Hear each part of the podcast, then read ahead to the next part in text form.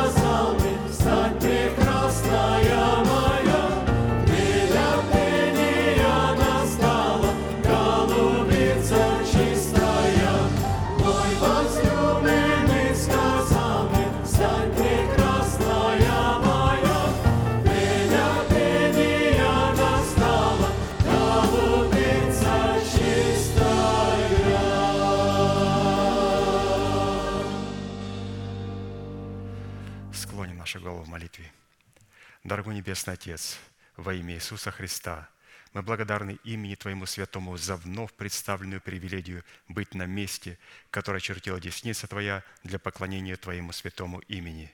И ныне позволь наследию Твоему во имя крови завета подняться на вершины для нас недосягаемые и сокрушить всякое бремя и запинающий нас грех.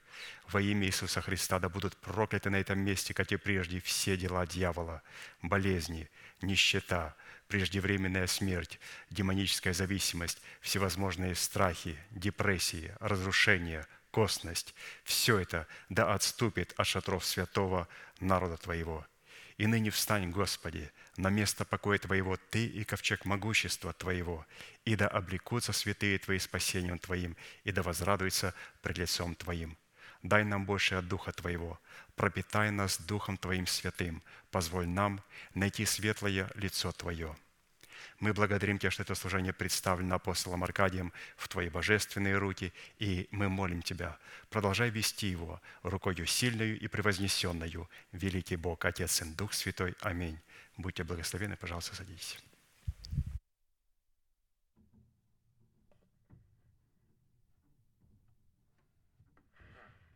Música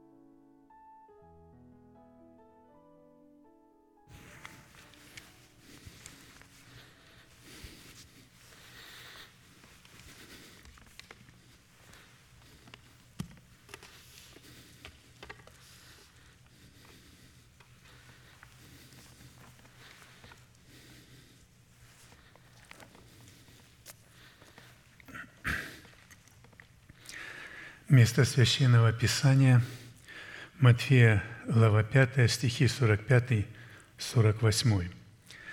«Да будете сынами Отца вашего Небесного, ибо Он повелевает солнцу своему восходить над злыми и добрыми, и посылает дождь на праведных и неправедных. Итак, будьте совершенны, как совершен Отец ваш Небесный». Проповедь апостола Аркадия «Призванные к совершенству». Это владычественная обетованная заповедь, написанная у евангелиста Матфея и представленная нам в серии проповедей апостола Аркадия, является наследием святых всех времен, и адресована эта заповедь самим Христом сугубо своим ученикам.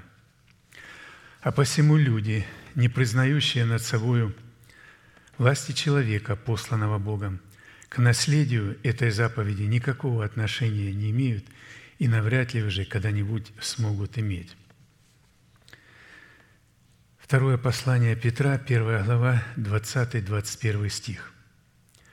«Зная прежде всего то, что никакого пророчества в Писании нельзя разрешить самому собою, Ибо никогда пророчество не было произносимо по воле человеческой, но изрекали его святые Божие человеки, будучи движимы Духом Святым. И исходя из такого определения, истинная воля Божия излагалась в Писании не через человеков, движимых силой собственного интеллекта, а через человеков, движимых Святым Духом – а следовательно и толкование воли Божией принадлежит исключительно человеком, движимым силой ума Христова. И вот апостол Павел пишет 1 Фессалоникийцам 2.13. «Посему и мы непрестанно благодарим Бога, приняв от нас слышанное Слово Божие, вы приняли не как Слово Божие, но как вы приняли не как Слово человеческое – но как Слово Божие, каково оно есть поистине, которое и действует в вас, верующих. Это изреченное Слово Божие, помазанное Духом Святым, оно имеет силу, потому что оно дает жизнь. Как Христос сказал, слова, которые я говорю, суть Дух и жизнь, только помазанная проповедь, оно имеет жизнь, и она может действовать в нас и производить эту работу Духа Святого, потому что какая бы ни была красивая проповедь изложенная, но если она не помазана, если она исходит из нашей плоти, то она жизни не несет. Поэтому мы с вами благословенны, что мы слышим и находимся это. И с другой стороны, это большая ответственность, когда мы относимся с небрежением к этому слову. Поэтому это также большая ответственность для нас. В связи с исполнением этой повелевающей заповеди бодрствовать над Словом Божьим в своем сердце так, как бодрствует Бог над изреченным им Словом в храме нашего тела, мы остановились на назначении праведности Божией в сердце человека. Какие цели призвано преследовать праведность Божия, пребывающая в нашем сердце?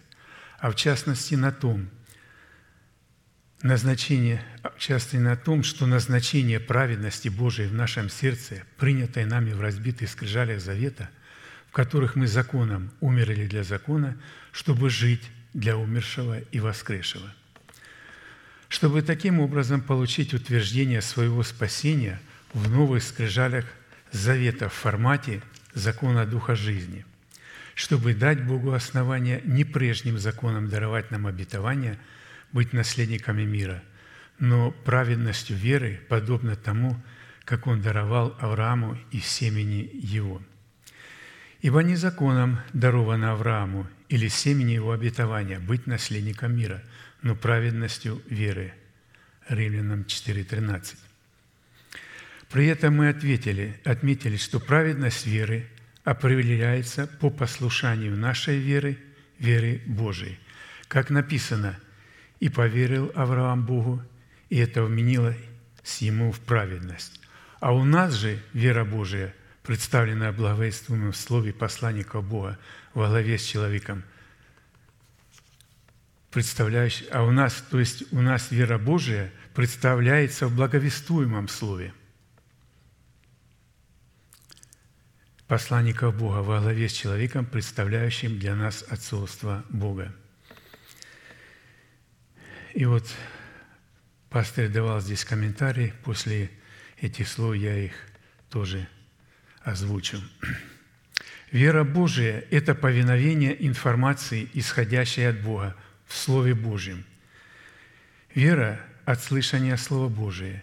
И это не эмоции, это не чувства – Вера происходит к нам через откровение в знании.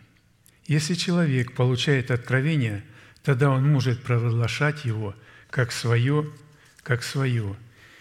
А если это написано в Слове Божьем, то мы так и должны говорить, что это написано, но это не есть вера нашего сердца. Мы просто провозглашаем Слово Божие, но не веру нашего сердца.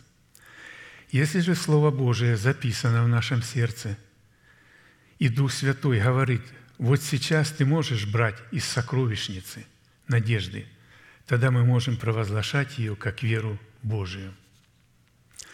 А посему обетование мира Божьего дается только тем людям, которые облекли себя в достоинство учеников, что позволило им повиноваться порядку Бога, в соответствии которого Он посылает нам свое Слово через уста посланников Бога – Таким образом, завет мира в сердце человека – это результат послушания его веры, веры Божией в словах посланников Бога.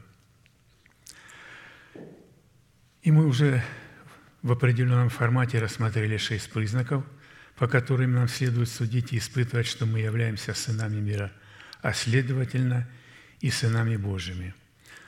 Потому что сынами Божьими называются только сыны мира – Итак, мы остановились на седьмом признаке, по которому нам следует судить о своей причастности к сынам мира.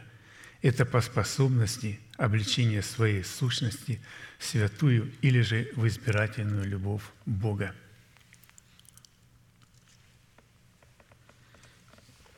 Колоссянам 3, 14, 15. «Более же всего облекитесь в любовь, которая есть совокупность совершенства, и да владычествует в сердцах ваших мир Божий, которому вы и призваны в одном теле, и будьте дружелюбны».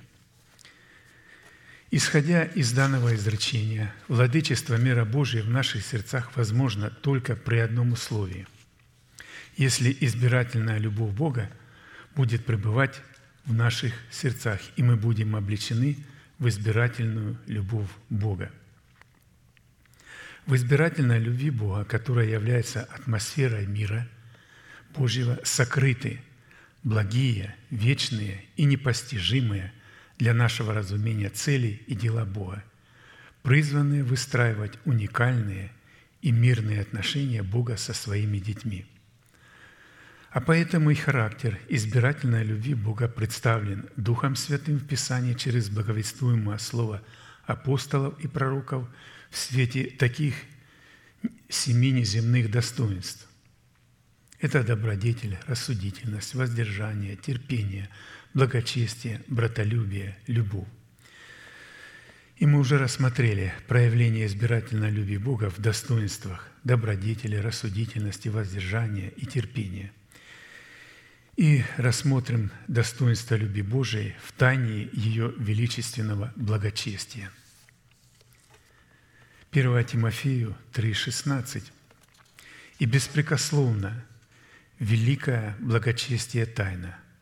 Бог явился во плоти, оправдал себя в духе, показал себе ангелов, проповедав в народах, принят верою в мире, вознесся во славе». При этом мы отмечали, что все это Бог показал в своей тайне через церковь. Это через церковь Бог явился во плоти. Но на тот момент церковь являлся народ израильский. Церковь – это собрание святых людей, избранный Богом народ, и Он явился во плоти в этом избранном народе. И через этот избранный народ Он показал всему миру любовь Бога Отца. Потому что даже ангелы на небесах не разумеют премудрости Божией до конца.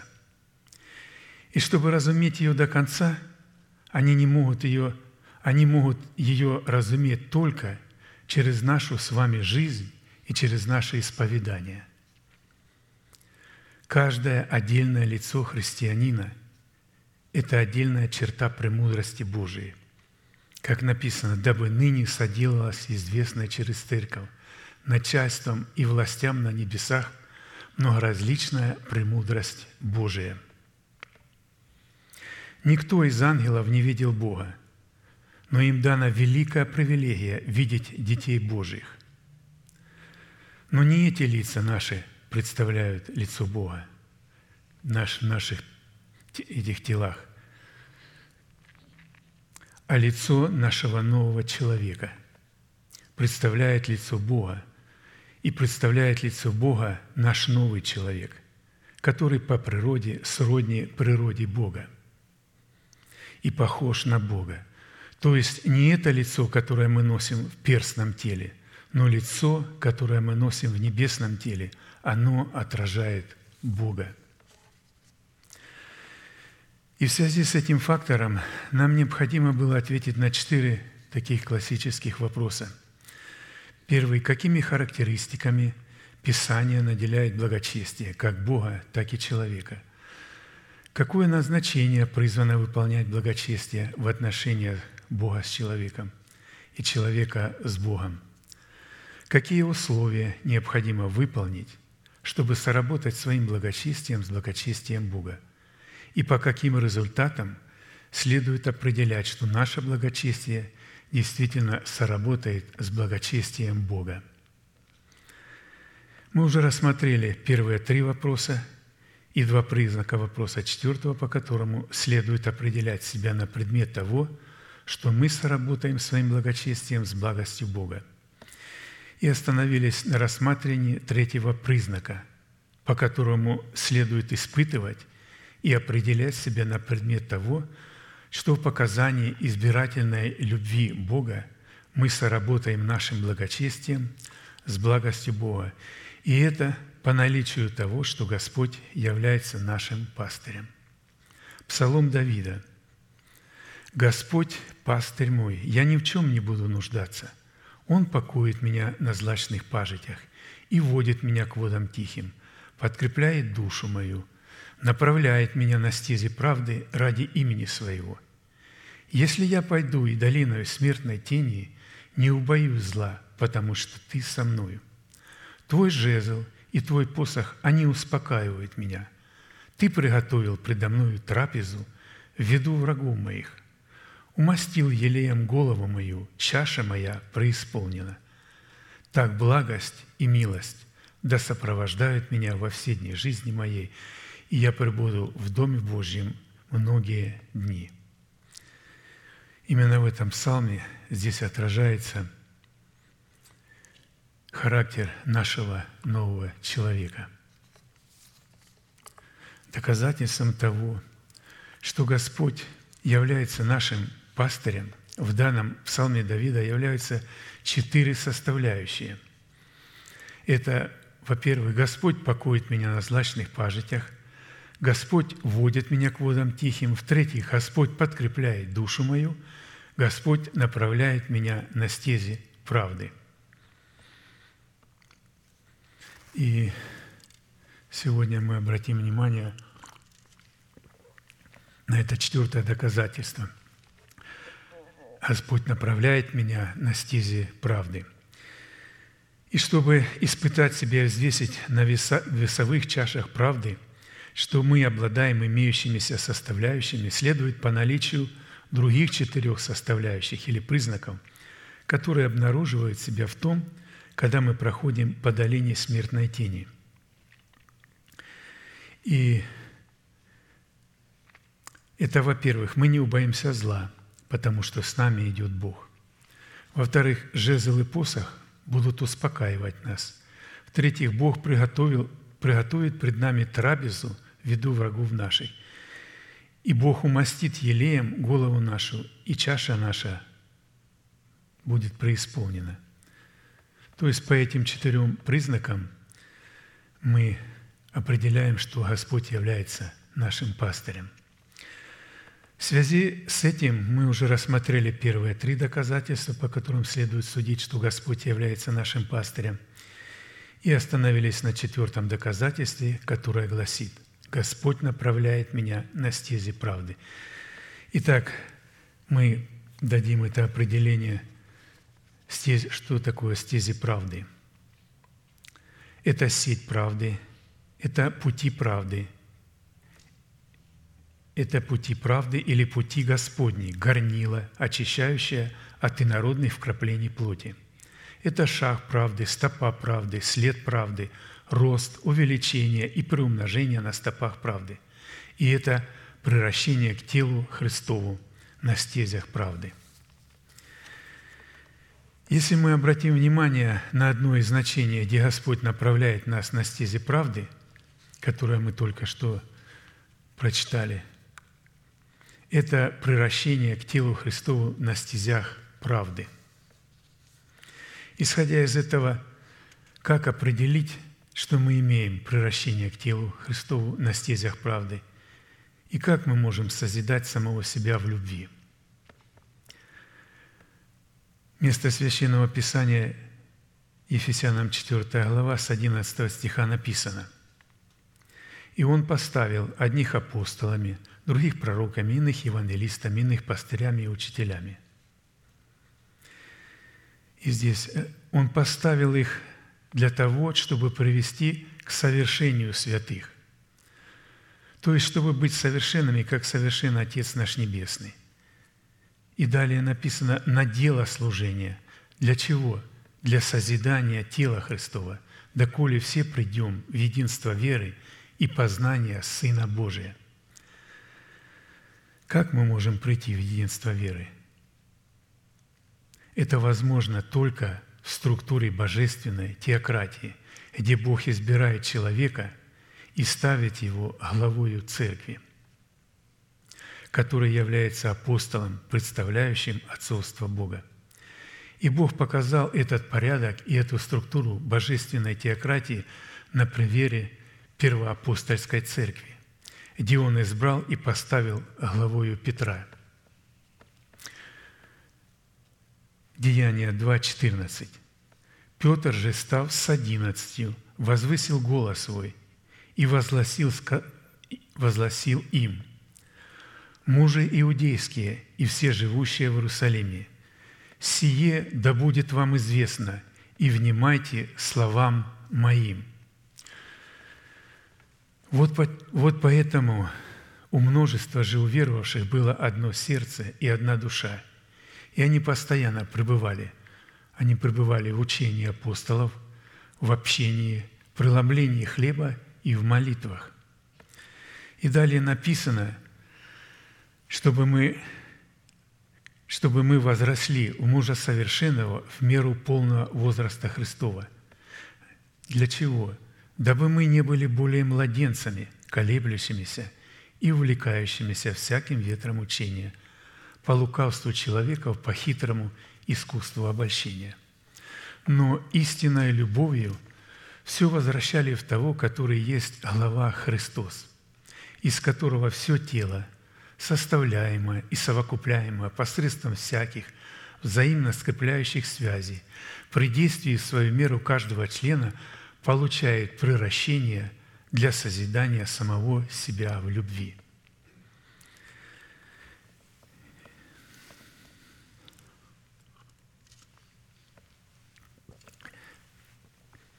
Итак, мы рассмотрели и увидели одну из граней на стезях правды, где и как мы имеем превращение к телу Христову для созидания самого себя в любви – вот почему люди, не признающие над собой власти человека, посланного Богом, к наследию этой заповеди быть совершенными, как совершен Отец наш Небесный, никакого отношения не имеют и навряд ли уже когда-нибудь смогут иметь.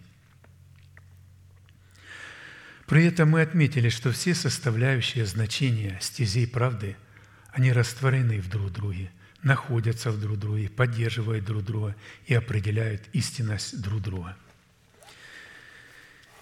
И дальше мы рассмотрим стези правды в формате твердых путей человека, который обдумывает стезю для ноги своей и не уклоняется ни направо, ни налево от путей правды. Притча 4 глава, 26 20, по 29 стихи. «Обдумай стезю для ноги твоей, и все пути твои да будут тверды. Не уклоняйся ни направо, ни налево, удали ногу твою от зла, потому что пути правые наблюдает Господь, а левые испорчены. Он же прямыми сделает пути твои, и шествия твои в мире устроит.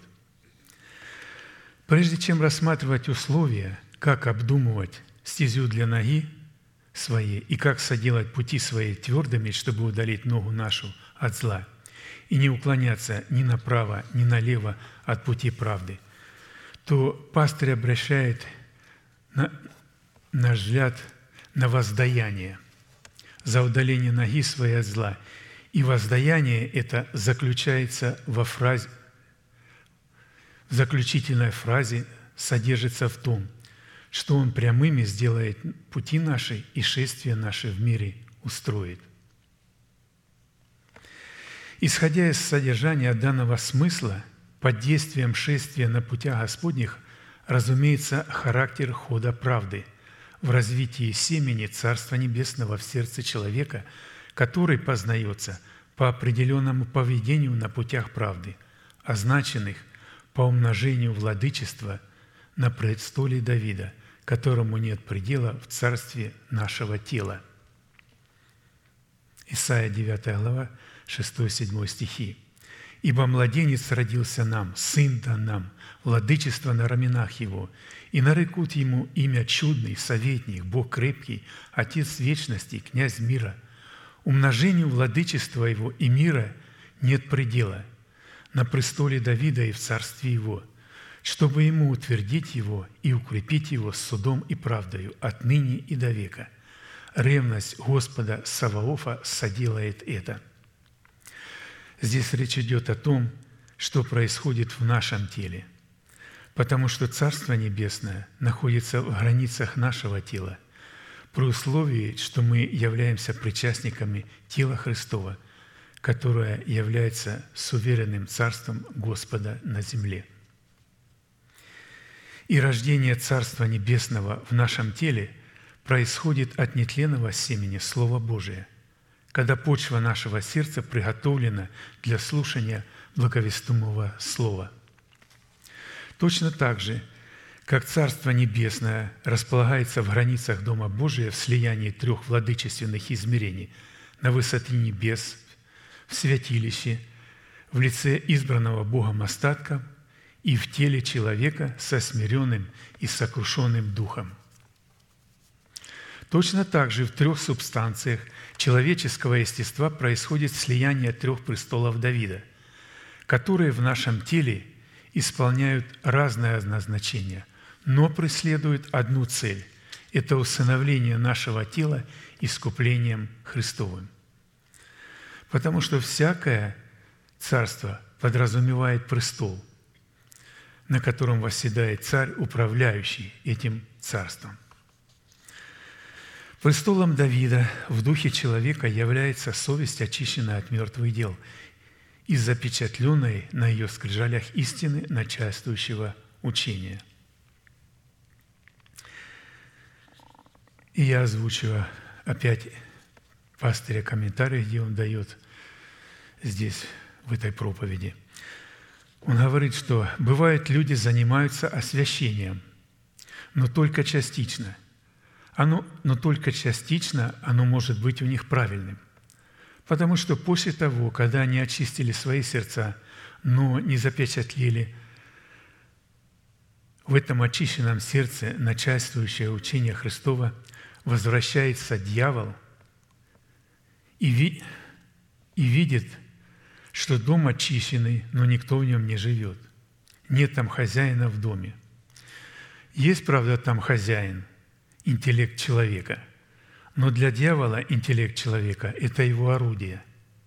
Он приходит и видит, что здесь есть его орудие, но нет начальника, нет Святого Духа, Господина. Он не приглашен туда. То, то тогда он заходит, и для такого человека бывает хуже состояние, состояние, нежели то, которое было ранее. И когда они посредством своих куцых инкаунтеров, которые никакого отношения к освящению никогда не имели и никогда не будут иметь, за три дня делают якобы освящение, а потом дьявол овладевает ими. И, конечно, он овладевает ими как религиозный дух, давая им откровение, которое выдергивает часть Писания и на этой части выстраивает какие-то новые идеи – которые дают человеку возбуждение и эйфорию, заставляют делать человека то, чему его Бог не призывал. Потом этот религиозный дух ставит перед человеком цели, которые Бог никогда не ставил. Цель евангелизировать, исцелять, творить добродетель и многое другое. Но это никогда не было нашей целью. Это просто было уже последствием, но не целью –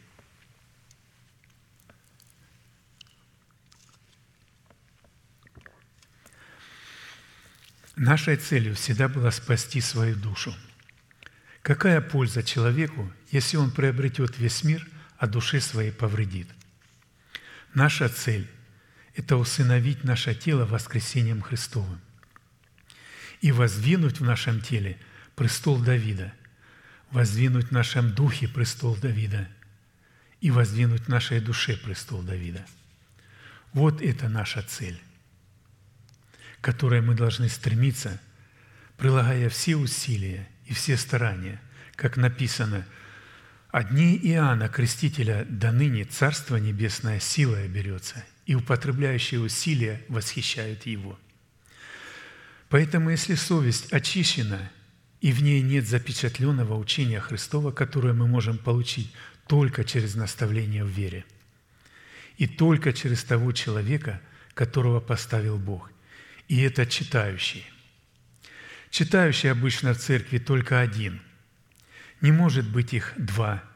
Даже в движении христианском не может быть два читающих, а только один. Остальные все будут слушающие, поливающие. Читающий – это человек, которого Бог ставит апостолом и пророком и открывает ему Слово, и он может читать. Он открывает Слово, и Дух Святой – ему открывает значение. Все остальные в этом духе принимают это значение и слушают. Апостол Иоанн обратился к семи церквям, и каждая из этих церквей насчитывала от трех с половиной тысяч до четырех тысяч церквей. И в каждом таком городе, где было от трех с половиной до четырех тысяч церквей, стоял один человек, один пастырь. Однако Иоанн говорит, то есть Иоанн семи церквям, находящимся в Асии. Не семь церквей Иоанну говорят, а Иоанн им открывает, что Бог ему открыл. И он открывает, и он говорит, «Блажен читающий в единственном числе и слушающие слова пророчества книги сей и исполняющие». Читающий и слушающий блаженны – когда они исполняют то, что они слышат. Поэтому может быть только один читающий. И когда у людей нет этого знания, то у них нет престола Давида в их духе. Итак, престолом Давида в духе человека является совесть, очищенная от мертвых дел, запечатленной на ее скрижалях истины, начальствующая учение Христова – Престолом Давида в душе человека является мышление, обновленное духом нашего ума, который является умом Христовым в нашем духе. Престолом Давида в теле человека являются чистые уста, исповедующие веру Божию, пребывающую в нашем сердце. И вот теперь, когда нам известно воздаяние, которое дает нам Бог в том, что Он соделает наши пути прямыми и шествие шагов наших в мире устроит, мы обратимся к условиям, исполнение которых даст Богу основание усыновить наше тело искуплением Христовым или же шествие наше устроить в мире.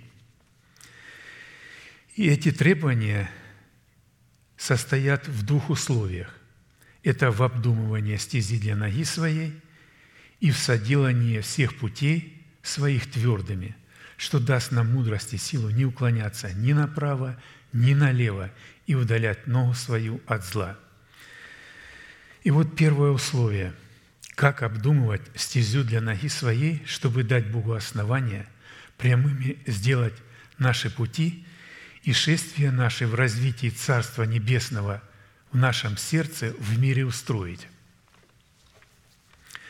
Фраза «обдумай стезю для ноги твоей» указывает на тот фактор, что прежде, чем начать свое шествие, необходимо испытать и увериться в направлении своего шествия, насколько оно соответствует направлению поставленной для нас Богом цели.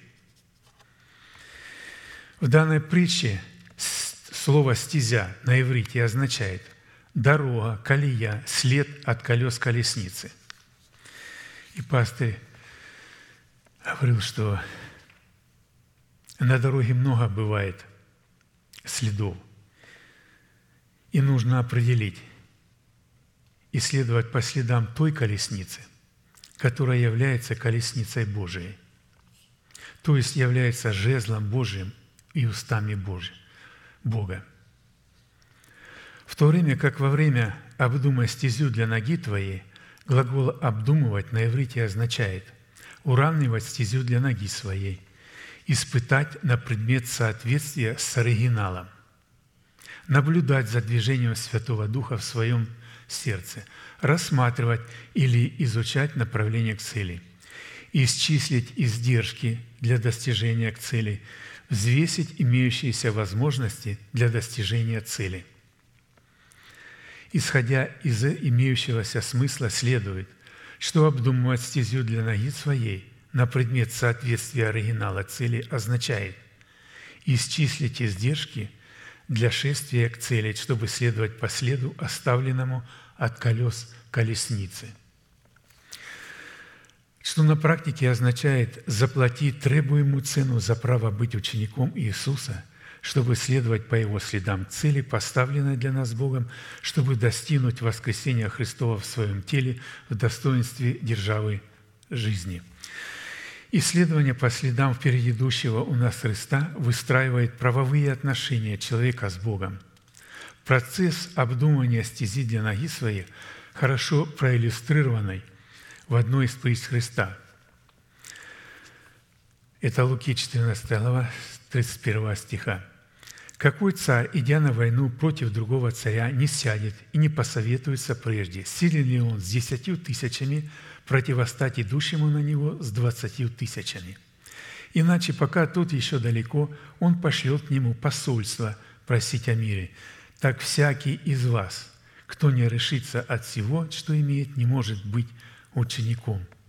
Именно вот здесь, где он посылает посольство, говорит о том, отрешение от всего. То есть, кто не отрешится от всего, тот не может быть моим учеником. В данной притче представлено взаимоотношение двух царей. Это отношение двух суверенных личностей, царствующих над самими собою. Одна из этих личностей образно представляет Христа, а другая – человека, претендующего на право быть его учеником. Исходя из норм Писания, ученик – это последователь учения своего учителя, пользующийся наставлениями своего учителя.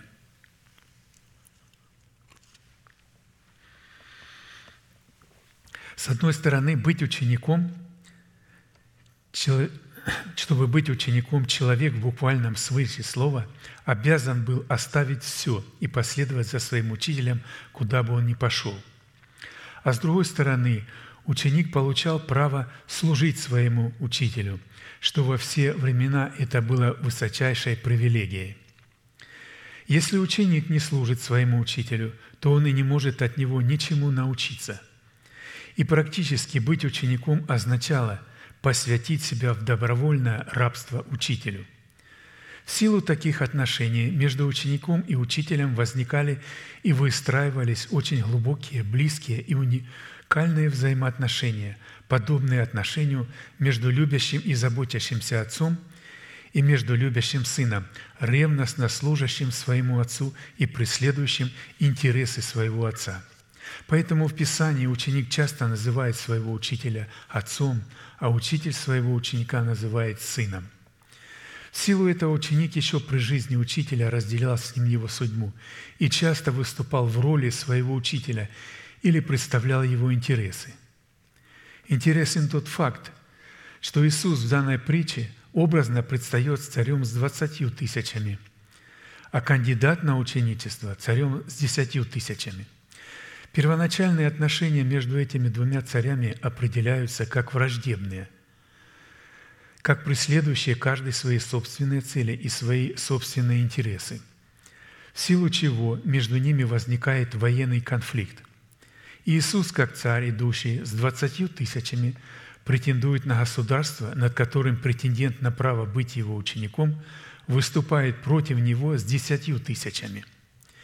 И тогда претендент на ученичество в лице царя, царствующего над десятью тысячами, поразмыслив, извесив все за и против, принимает разумное решение и посылает посольство о мире – посольстве о мире претендент на ученичество в лице царя, царствующего над десятью тысячами, отказывается от всего, что он имеет и чем он обладает, и передает как самого себя, так все свои полномочия царю с превосходящими силами. А вот второе условие, делающее все пути твердыми, чтобы дать Богу основания прямыми сделать наши пути и шествие шагов наших в мире устроить, это отрешиться от всего, что мы имеем. При этом следует учитывать, что Иисус никогда не будет претендовать на то, что Ему не принадлежит по праву. Ведь претендент в данной притче на право быть Его учеников принял решение следовать за Ним, не изменив своих приоритетов – и его сокровищем продолжало являться то, что было связано с землей, и в силу чего и возник военный конфликт. Дело в том, что в Писании число 10 напрямую связано с законом Моисеевым или с надеждой на свою плоть, в то время как число 20 с благодатью Господа Иисуса Христа. Отрешиться от всего, что мы имеем в пользу быть учеником Господа – означает изменить свое отношение ко всем вещам в этой жизни и поставить их на шкале своих приоритетов по отношению к Царству Бога на второстепенное место. Таким образом, нашим посольством, которое будет говорить пред Христом в нашу пользу, будет являться цена ученичества, выраженная в принятии правильной позиции – по отношению к Царству Бога и Его силе. Ибо Царство Божие не пища и питье, но праведность и мир и радость во Святом Духе. Римлянам 14, 17.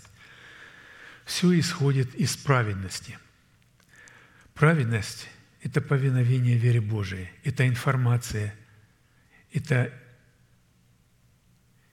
повиновение веры Божией, информации Божией, исходящей из благовествуемого Слова – и когда мы верим этой информации, то это праведность, и, то это праведность, когда мы верим этой информации. И эта праведность дает возможность иметь мир Божий и радость во Святом Духе.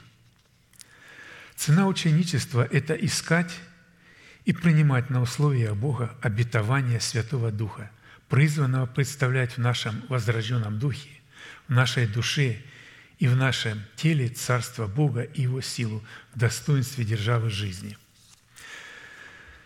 На иврите ша, смысл шагов правды обнаруживает себя в закваске, в семени Царства Небесного, определяющей действие определенного движения, узнаваемого по характеру определенного хода, превращающего нас к телу Христову. Итак, шаг – это закваска, это семя, ход, шествие, походка, путь, тропа, рост, увеличение. Это преумножение, это превращение. Мы рассмотрим в своем естестве характер шагов правды в закваске Царства Небесного. Иную притчу предложил он им. Царство Небесное подобно закваске, которую женщина взял – положила в три меры муки, доколе не вскисло все.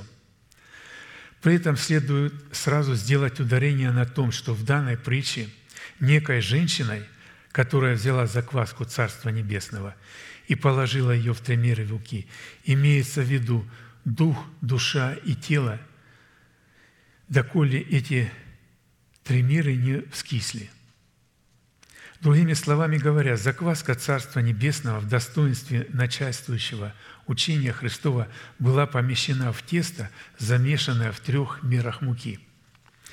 Если в измерении времени наше тело каким-либо образом не будет иметь отношения к закваске Царства Небесного, то это будет говорить о том, что мы приняли иное учение, которое не имеет никакого отношения к к учению о Царстве Небесном.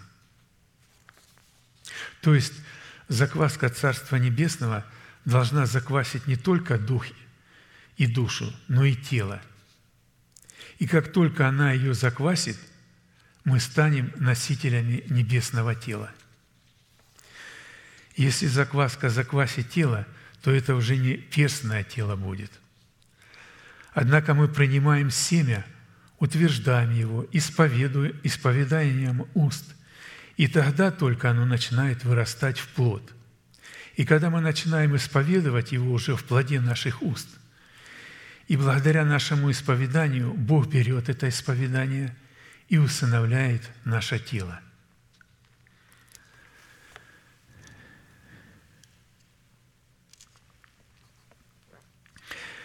Если мы обратили внимание, то такие слова, как «закваска», «семя», «путь» и «тропа» обнаруживают себя друг в друге, так как обладают общими характеристиками и общей атмосферой.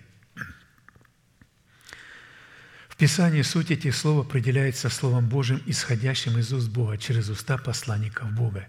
Ибо все обетования Божии в нем «да» и в нем «аминь» в славу Божию через нас – Именно здесь речь идет об апостолах, где апостол Павел говорит «через нас», то есть через апостолов. Образ данной женщины является собирательным, так как представляет невесту Агнца в лице избранного Богом остатка во главе с человеком, помазанным полномочиями отцовства Бога. Сама по себе закваска – в зависимости от ее происхождения может быть как прообразом царствующего греха, принятым человеком в формате обольстительного подлога истины, так и прообразом Царства Небесного, принятого человеком в формате двух начальствующих инстанций в достоинстве истины начальства учения Христова и в достоинстве личности Святого Духа, открывающего таинство истины в сердце.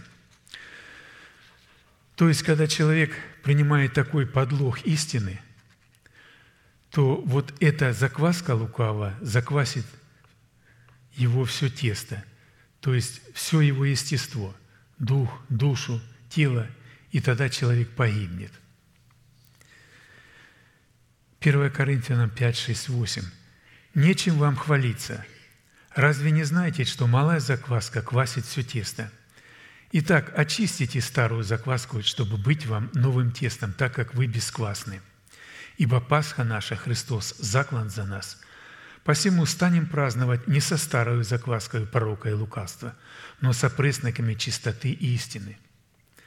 Закваска Царства Небесного, противопоставленная закваске порока, лукавства, порока и лукавства – это Песах в лице Христа, закладного за наши грехи, очистившего нас кровью Своею от старой закваски порока и лукавства – чтобы мы могли быть новым тестом, готовым для принятия закваски Царства Небесного. Итак, кто во Христе, тот новая тварь. Древнее прошло, теперь все новое. Все же от Бога и Иисусом Христом, примирившего нас с собою и давшего нам служение примирения, потому что Бог во Христе примирил с собою мир, не вменяя людям преступлений их, и дал нам слово примирения. Итак, мы посланники от имени Христова, и как бы сам Бог увещевает через нас, от имени Христова просим, примиритесь с Богом, ибо не знавшего греха Он сделал для нас жертвою за грех, чтобы мы в Нем соделались праведными пред Богом.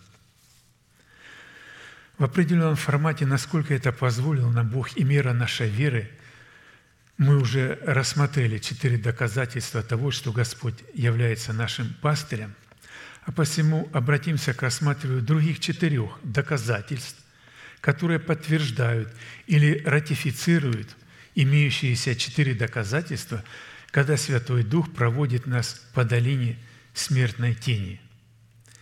И прохождение, и время прохождения по долине смертной тени – это время совлечения самого себя одеяний ветхого человека, когда мы почитаем себя мертвыми для греха, живыми же для Бога, и называем несуществующее как существующее.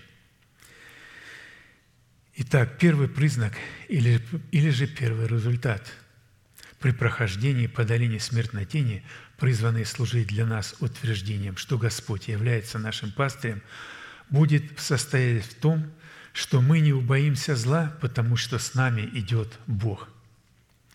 Что на практике означает, что и во время совлечения себя ветхого человека с делами его Бог пасет нас. А когда Бог пасет нас, то Он, как пастырь, пасущий своих овец, идет впереди их. С одной стороны, Бог в качестве нашего пастыря первым встречается со злом и принимает на себя ответственность, чтобы избавлять нас от зла. А с другой стороны, Бог показывает нам пример, чтобы мы шли по следам Его. А входящей дверью есть пастырь овцам. Ему предверник отворяет, и овцы слушаются голоса Его. И Он зовет своих овец по имени и выводит их. И когда выводит своих овец, идет пред ними, а овцы за ним идут, потому что знают голос его. За чужим же не идут, но бегут от него, потому что не знают чужого голоса. Иоанна 10, 2, 5.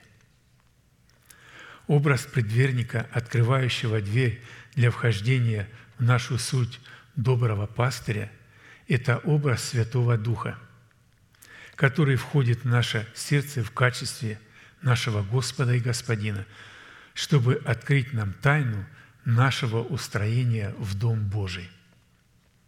То есть, как устроить свой дух, как устроить свой дух и свою душу и свое тело в Дом Божий. Отсюда следует, что категория младенцев и душевных людей, не способных отличать добро от зла и не разумеющих, как отвергать злое и принимать доброе – не имеют в себе Святого Духа, хотя и крещены Святым Духом со знамением иных языков. А следовательно, если эта категория через наставление в вере не очистит свою совесть от мертвых дел, она трансформируется из овец волков, не щадящих стада. Точно так же, как в свое время Херувим Осеняющий трансформировал себя в сатану – и испытать же самого себя на предмет того, что при совлечении самого себя, ветхого человека, мы не убоимся зла, потому что Бог идет впереди нас и посредством своего жезла пасет нас, следует по состоянию человека, за которым мы следуем, и который является нашим авторитетом, насколько он соответствует требованиям доброго пастыря. «Я есть пастырь добрый, Пастырь добрый полагает жизнь свою за овец, а наемник не пастырь, которому овцы не свои, видит приходящего волка и оставляет овец, и бежит. И волк расхищает овец и разгоняет их. А наемник бежит, потому что наемник, и не родит об овцах. Я есть пастырь добрый, знаю моих, и мои знают меня. Как Отец знает меня, так и я знаю Отца, и жизнь мою – полагаю за овец. Иоанна 10, 11, 15.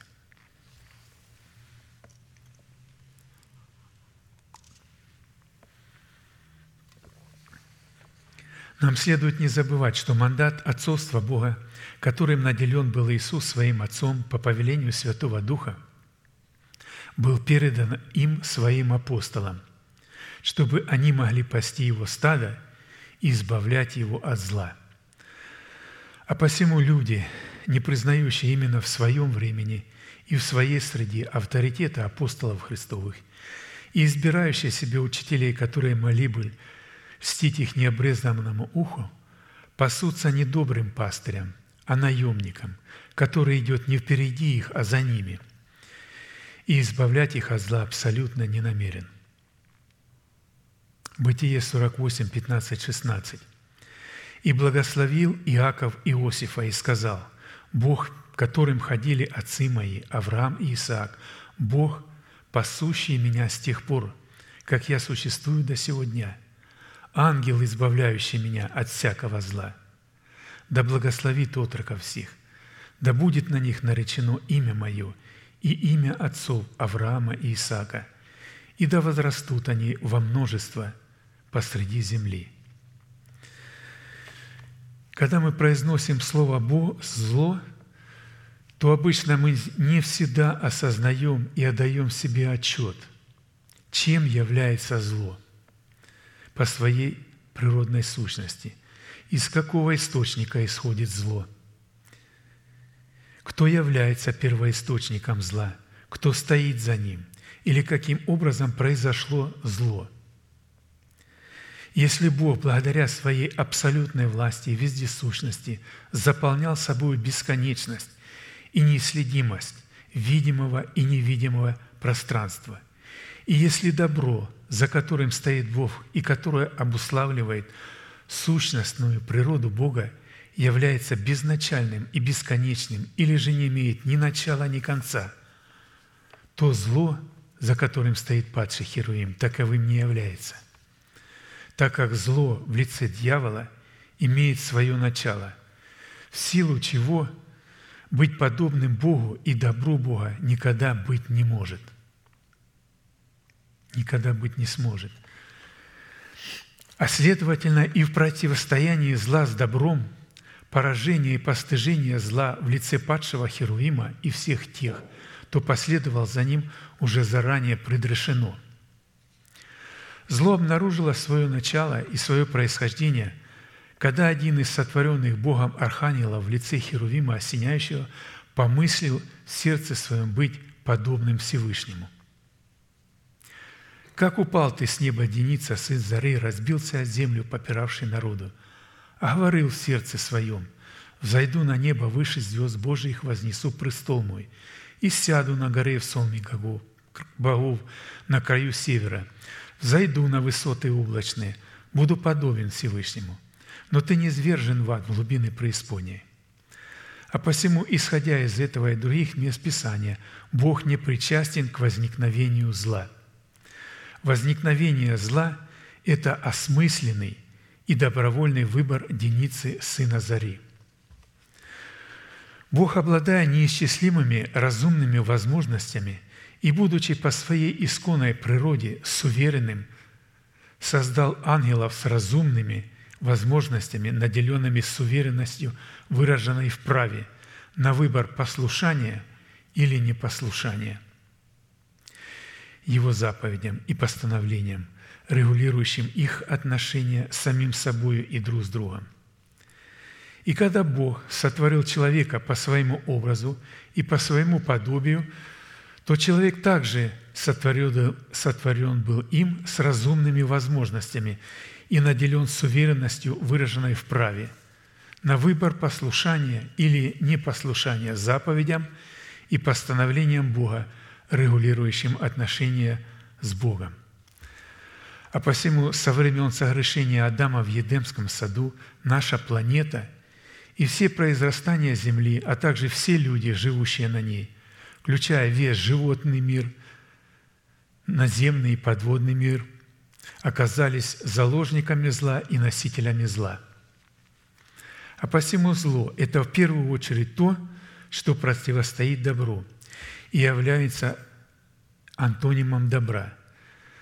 На иврите зло – это зависть, досада, гордыня, ненависть, коварство, неверность, бунт, восстание, злодеяние, бедствие.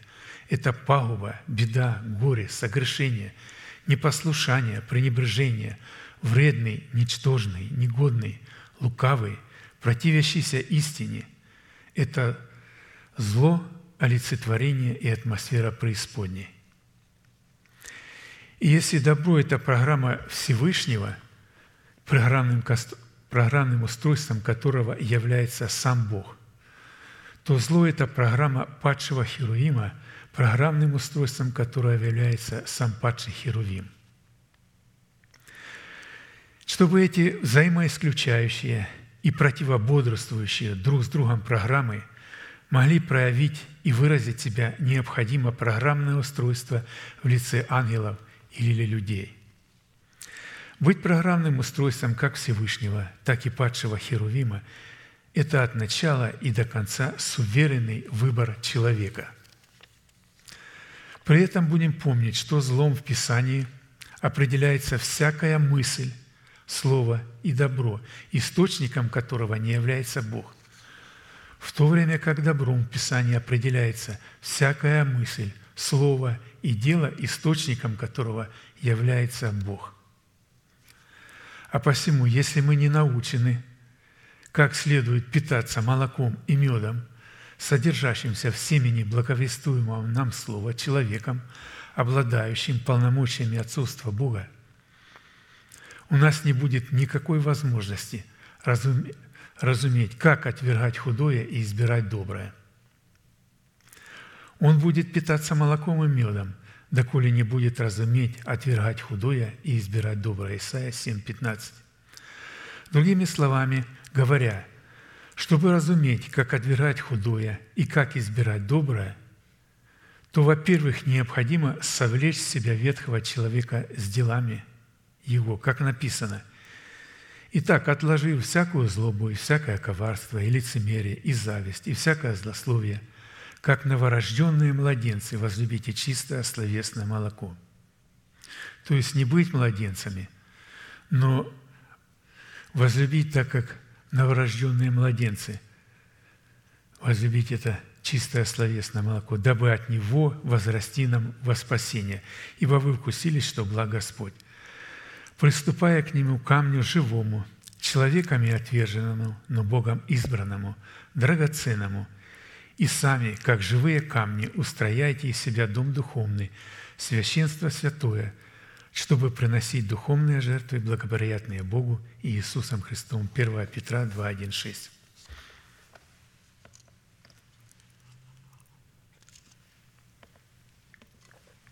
Учитывая, что корень всякого зла определяется сребролюбием или зависимостью от денег – в то время как корень всякого добра определяется властью над деньгами. А желающие обогащаться впадают в искушение и в сеть, и во многие безрассудные и вредные похоти, которые погружают людей в бедствие и пагубу. Ибо корень всех зол есть сребролюбие, которому, предавшись, некоторые уклонились от веры и сами себя подвергли многим скорбям. 1 Тимофею 6, 9, 10. Желание обогащаться и желание познавать Бога – это два взаимоисключающие друг друга желания и проявления, которые несовместимы в одном теле. Мы становимся заложниками того желания, на котором мы останавливаем свой выбор. А посему Бог может защищать нас от зла только в одном случае – когда наш выбор падает на познание Бога. Итак, пастырь нам представляет здесь семь составляющих, дающих Богу основание защищать нас от зла, хотя их и гораздо больше.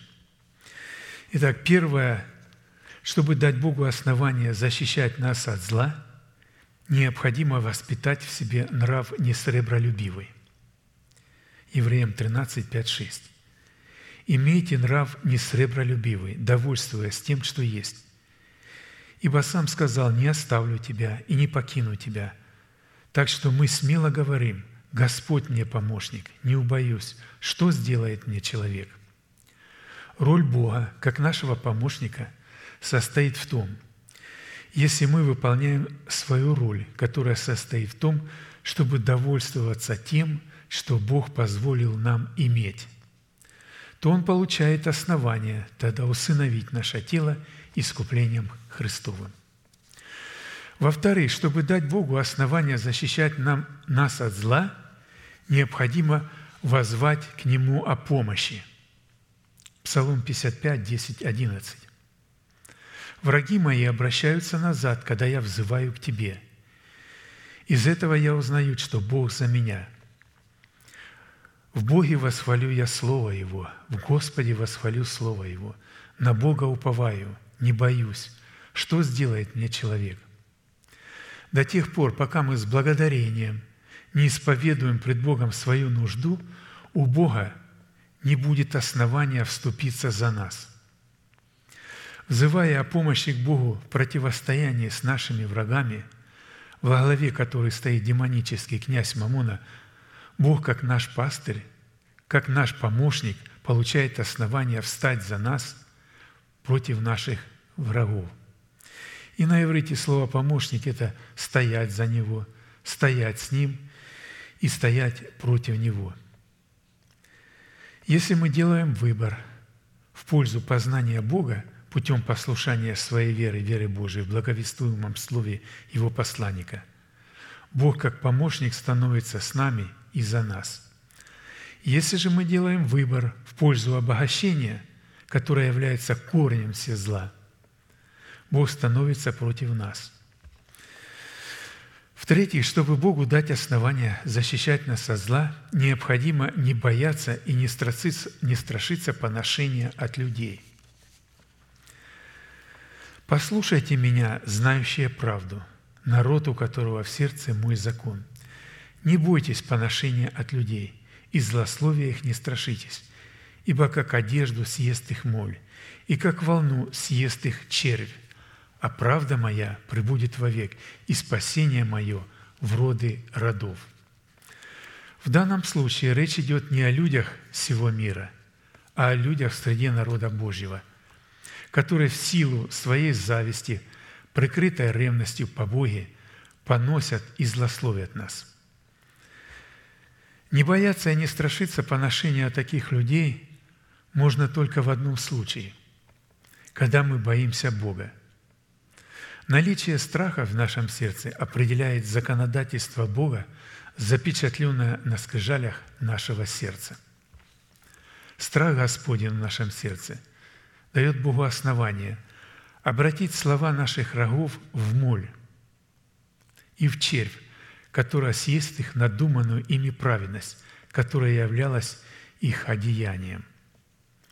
В то время как правда в достоинстве страха Господня в нашем сердце – пребудет вовек и спасет наш дом. Четвертое, чтобы Богу дать основание защищать нас от зла, необходимо не бояться того, чего боятся душевные люди, а чтить свято Господа, ибо Он страх наш, и Он трепет наш. Враждуйте, народы, но трепещите, и внимайте все отдаленные земли – Вооружайтесь, но трепещите. Вооружайтесь, но трепещите. Замышляйте помыслы, но они рушатся. Говорите слово, но оно не состоится, ибо с нами Бог. Ибо так говорил мне Господь, держа на мне крепкую руку и внушая мне не ходить путем всего народа. И сказал, не называйте заговором всего того, что народ себе называет заговором, и не бойтесь того, чего боится он, и не страшитесь. Господа Саваофа, Его чтите свято. Он страх ваш, и Он трепет ваш. Исайя 8, 9, 13.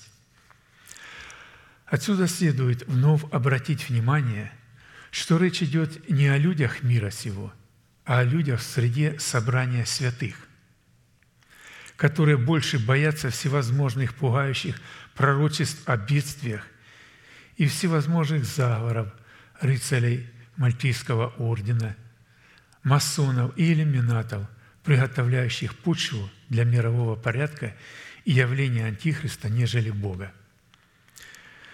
Чтить свято Бога означает приносить в дом хранилища, которым является дом молитвы, десятины и приношения, преследуя при этом цель – познания Бога в откровениях Его воли, об усыновлении нашего тела искуплением Христовым, приготавливающих, приготавливающим нас к встретению с Господом на облаках.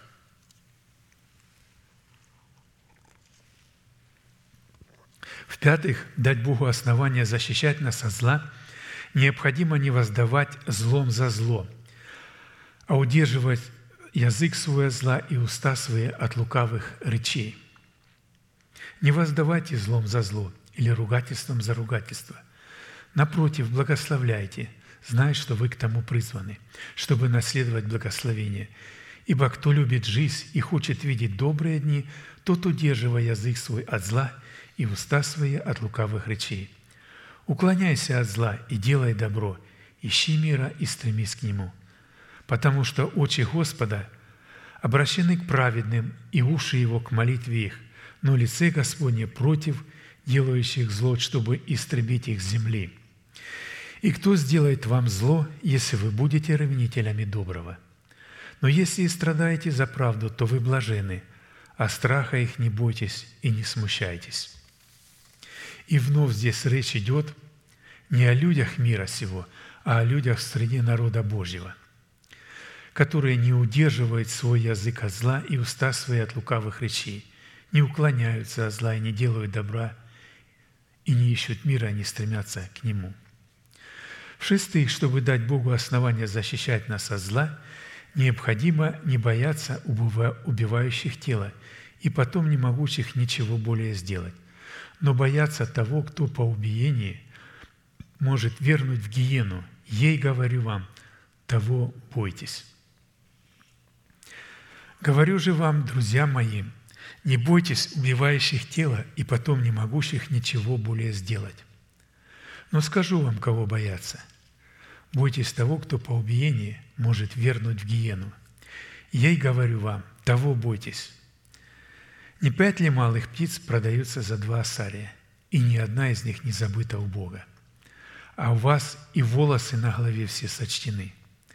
Итак, не бойтесь, вы дороже многих малых птиц.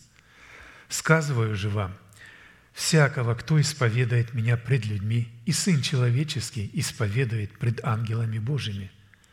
А кто отвергнется Меня пред человеками, тот отвержен будет пред ангелами Божьими. Луки 12, 4, 8. Чтобы не бояться людей, убивающих тело, за верность исповедуемого нами упования на Бога, необходимо бояться Бога, который по убиении может вернуть в гену за отсутствие в нашем сердце страха Господня. В-седьмых, чтобы дать Богу основание защищать нас от зла, необходимо радоваться и веселиться о том, Кем для нас является Бог во Христе Иисусе? Что сделал для нас Бог во Христе Иисусе? И кем мы являемся для Бога во Христе Иисусе? Ииля 2, 2 глава, 23 по 27 стихи. «И вы, чада Сиона, радуйтесь и веселитесь о Господе, Боге вашем, ибо Он даст вам дождь в меру, и будет не спосылать вам дождь, дождь ранний и поздний, как прежде, и наполнятся гумно хлебом, и переполнятся подточилия виноградным соком и елем. И воздам вам за те годы, которые пожирали саранча, черви, жуки и усеница, великое войско мое, которое послал я на вас, и до сытости будете есть, и насыщаться, и славить имя Господа Бога вашего, который дивное садила с вами, и не посрамится народ мой вовеки. И узнаете, что я посреди Израиля, и я Господь Бог ваш, и нет другого, и мой народ не посрамится вовеки». В данном пророческом повелении, обращенным в заповедь, адресованную исключительно к чадам Сиона, речь идет не о земной радости с постоянным привкусом горечи смерти, а о такой неземной радости, которая могла бы являться плодом нашего духа, взращенного в доброй почве нашего сердца от благовестуемого семени о Царстве Небесном. Как написано, и при смехе иногда болит сердце, и концом радости бывает печаль. Притчи 14.13. Плод такой неземной радости призван обнаруживать себя не в каком-то приподнятом настроении и не в некой дисциплине ума и сердца, которая могла бы обнаруживать себя в любви к правде и в ненависти к беззаконию, в которой наша эмоциональная сфера могла бы быть поставленной в зависимость от исполнения дисциплины заповеди Господней. Вот что такое радоваться о Господе. Это возлюбить правду и возненавидеть беззаконие. Ты возлюбил правду и возненавидел беззаконие – Посему помазал тебя, Боже, Бог твой, елеям радости, более соучастников твоих». Псалом 44, 8 и Евреям 1, 9. Итак, отсутствием в сердце неземной радости в плоде нашего духа, которая могла бы выражаться в действии любви к правде и ненависти к беззаконию, не может дать Богу, Богу основания – то есть отсутствие незем... в сердце неземной радости в плоде нашего духа, которая могла бы выражаться в действиях любви и правде и к ненависти к беззаконию, не может дать Богу основания посылать нам дождь в меру дождь ранний и поздний, а следовательно, не может дать Богу основания защитить нас от зла, пребывающего в нашем сердце в лице ветхого человека с делами его – за которым стоят организованные силы тьмы. Аминь. Да, склоним наши колени и будем молиться, да благословит нас Господь в нашей молитве.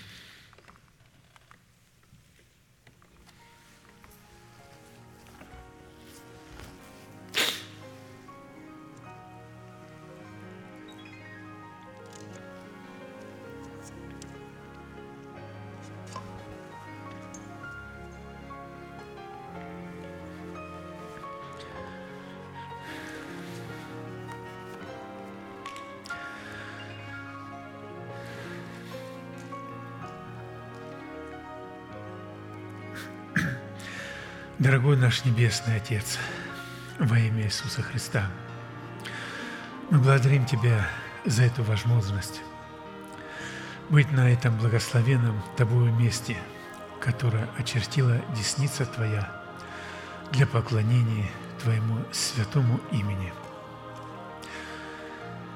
Мы благодарим Тебя за Твое присутствие на этом месте, за Твою истину – за Твою милость, которая пребывает в Слове Твоем, в котором, через которое мы становимся истинными Твоими учениками и познаем истину Твою, которая делает нас свободными от греха. Мы благодарим Тебя за все Твои блага и милости, которые Ты являешь и даруешь нам. Через Твое благовествуемое Слово, чтобы мы возросли и пришли в эту меру полного возраста Христова, чтобы мы облеклись в эту Твою святую избирательную любовь, чтобы мы могли познать Тебя во всей полноте Твоей – мы благодарим Тебя, что Ты являешься нашим пастырем, и что Ты покоишь нас на злачных пажитях, что Ты вводишь нас водам тихим и подкрепляешь душу нашу и направляешь нас на стези правды. Благодарим Тебя, что Ты учишь через Твое Слово, как соделать пути наши твердыми – чтобы утвердить ногу нашу от зла и не уклоняться ни направо, ни налево от путей правды. Отец Небесный, во имя Иисуса Христа, мы благодарим Тебя, что Ты проводишь нас через корнила, чтобы очистить нас от всяких инородных вкраплений плоти. Позволь нам дать основание Тебе, защищать нас от зла. А для этого нам необходимо иметь нрав несребролюбивый и удерживать язык свой и уста свои от зла и лукавых речей. Мы благодарим Тебя, что мир Божий, который превыше всякого ума, Он соблюдает сердца наши и помышления наши во Христе Иисусе. Позволь нам, чтобы мы более и более делали твердым наше звание и избрание, потому что, поступая так, мы никогда не приткнемся, ибо так нам откроется свободный вход в вечное Царство Господа нашего Иисуса Христа. Благодарим Тебя,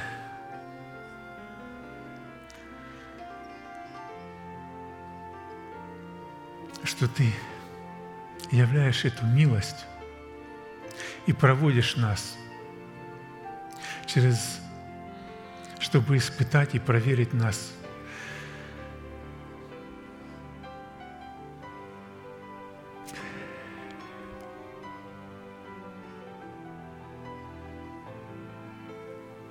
И мы благодарим Тебя за Твою исцеляющую силу, что это Ты проведешь нас, Господи, через все эти испытания, трудности, потому что в это последнее время дьявол в сильной ярости восстает на младенца мужеского пола, который находится в чреве жены.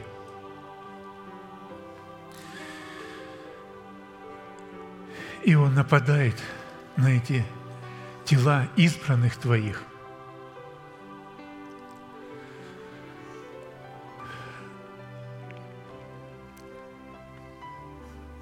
Но когда мы облечемся,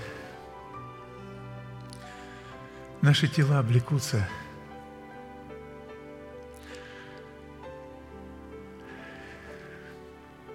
в эти нетленные тела, то дьявол уже ничего не сможет сделать, и это время близко.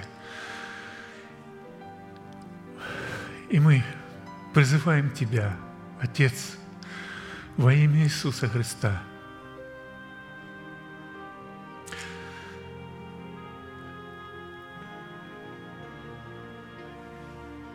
приди Ибо дух и невеста говорят «приди», и слышащий да скажет «приди». Чтобы мы возвысили голос свой, чтобы церковь Твоя возвысилась голос Твой, и мы начали восклицать и провозглашать силу Твою. Эта сила, Господи, Ты дал нам ее в иноговорении. О, шарабада кидерисунте лай сардабачасер, мы накидерисунте. Elora večaisarmi da kederi sunti, lošere da kederi sunti. Olora da večaisарmi да kederi sunti, Лара да večaisarmi да kederi sunti. Жив Господь, твердыня наша, крепость наша и прибежище наше. И мы не поколеблемся вовек. Мы благодарим Тебя за это слово, которое мы имели. Мы благодарим Тебя за то Слово, Господи, которое будет предоставлено в пятницу и воскресенье. Мы благодарим Тебя за пастыря Даниила. Да будет на нем помазание и сила Духа Святого, чтобы предоставлять это Слово для нас в силе Твоей, а нам, чтобы принимать его и утверждать утверждать и укоренять, укореняться в Тебе. Потому что в это время Ты еще проводишь нас через эту изоляцию, чтобы мы могли еще более и более укрепиться, укорениться и утвердиться. Мы благодарим Тебя за это Слово, живое, действенное, которое оно нас животворит. Поклоняемся пред Тобою, великий наш Бог – Отец, Сын, Дух Святой. Аминь. Отче наш, сущий на небесах, да святится имя Твое, да придет Царствие Твое, да будет воля Твоя и на земле, как и на небе. Хлеб наш насущный подавай нам на каждый день, и прости нам долги наши, как и мы прощаем должникам нашим. И не веди нас в свои искушения, но избав нас от лукавого. Ибо Твое есть царство, и сила, и слава во веки. Аминь.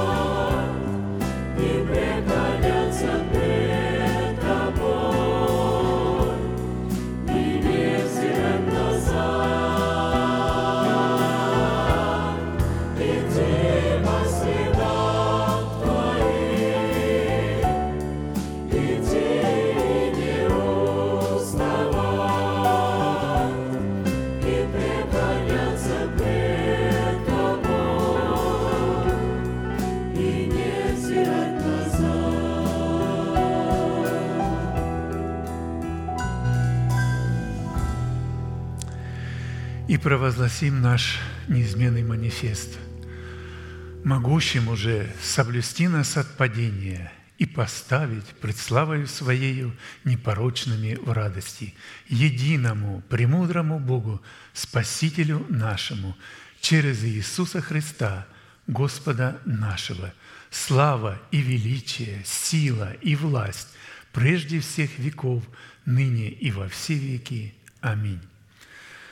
Служение наше закончено. Следующее служение будет в пятницу в 7 часов на этом же месте –